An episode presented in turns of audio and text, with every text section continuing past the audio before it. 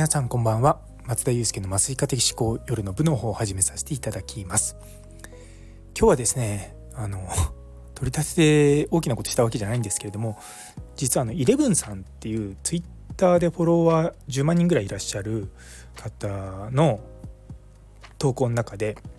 あのツイッターをバズらせるっていうのを今日見てたんですね動画で。で非常にま勉強になったなと思ったのでちょっとだけこう皆さんと共有しようかなと思っております。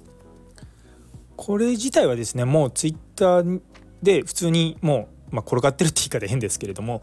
あのあるものをリンク踏んでで LINE に登録するとあの読めるので、まあ、あの読めるとかごめんどどごめんなさい動画見れるので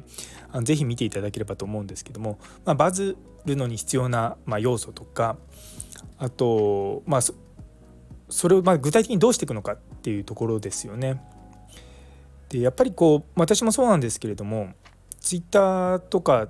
てもう相手の心をこうどう動かすのかっていうのがすごく重要なんですよ。でまあ私が動かせてるかどうかっていうのはまた別の問題としてでやっぱりこうアハ体験って呼ばれるようなこうああそうだよねみたいななんとなく普段からこう分かってるんだけれどもそれを改めてこう文字として見たりとかしてそうそうそう普段感じてるところそうそうなんだよみたいな投稿があるとやっぱバズるんだよなっていうのがちょっとこう僕も自分自身の体験として思ってます。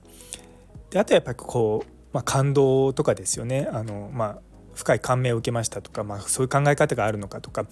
あの僕ら医療者だとたまにねこう患者さんからすごく感謝の言葉をいただきましたみたいなことって結構あのインプレッション数が上がるんですよ。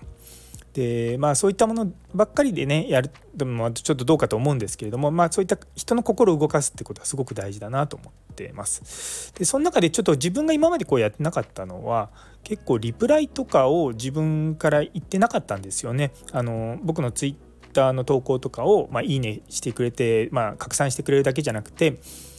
まあ、引用のリプライをしてくれたりとかあと引用のリプライか引用ポストか。ごめんなさい。今 なんか引用リツイートって要素なんだっけリツイートじゃなくてなんだっけとか思って。そうそうそう。引用ポストをしてくださった方に対して、まあ、コメントをつけてあのその人にリプライをしたりとか自分の投稿に来たリプライの人にまたちょっとリプライをつけて、まあ、そこで少しあの、まあ、交流を持つみたいなことを少し今始めてます。あのこういったことって、まあ、確かにね大事だなと思ったし自分自身まあそういったことをね今までやってきたんですけれども、まあ、改めてねこう言われるとこう本当腑に落ちるなと思うようなことがあってそうそうなんですよ。なのであのこれ本当に僕見てよかったので、まあ、45分ぐらいの動画ですけども僕1.5倍速でぐらいで見たんで30分ぐらいだったんですけれどもすごくまああの当たり前のことではありますけれども、まあ、しっかりこうなんていうか学ぶっていう面ではいいのかなと思ったので是非共有させていただきたいと思います。もしあのイレブンさんの投稿を見てよかったっていう人がいたらあの反応いただけると嬉しいです。それでは皆様にとって今日という一日が素敵な一日になりますように。それではまた明日。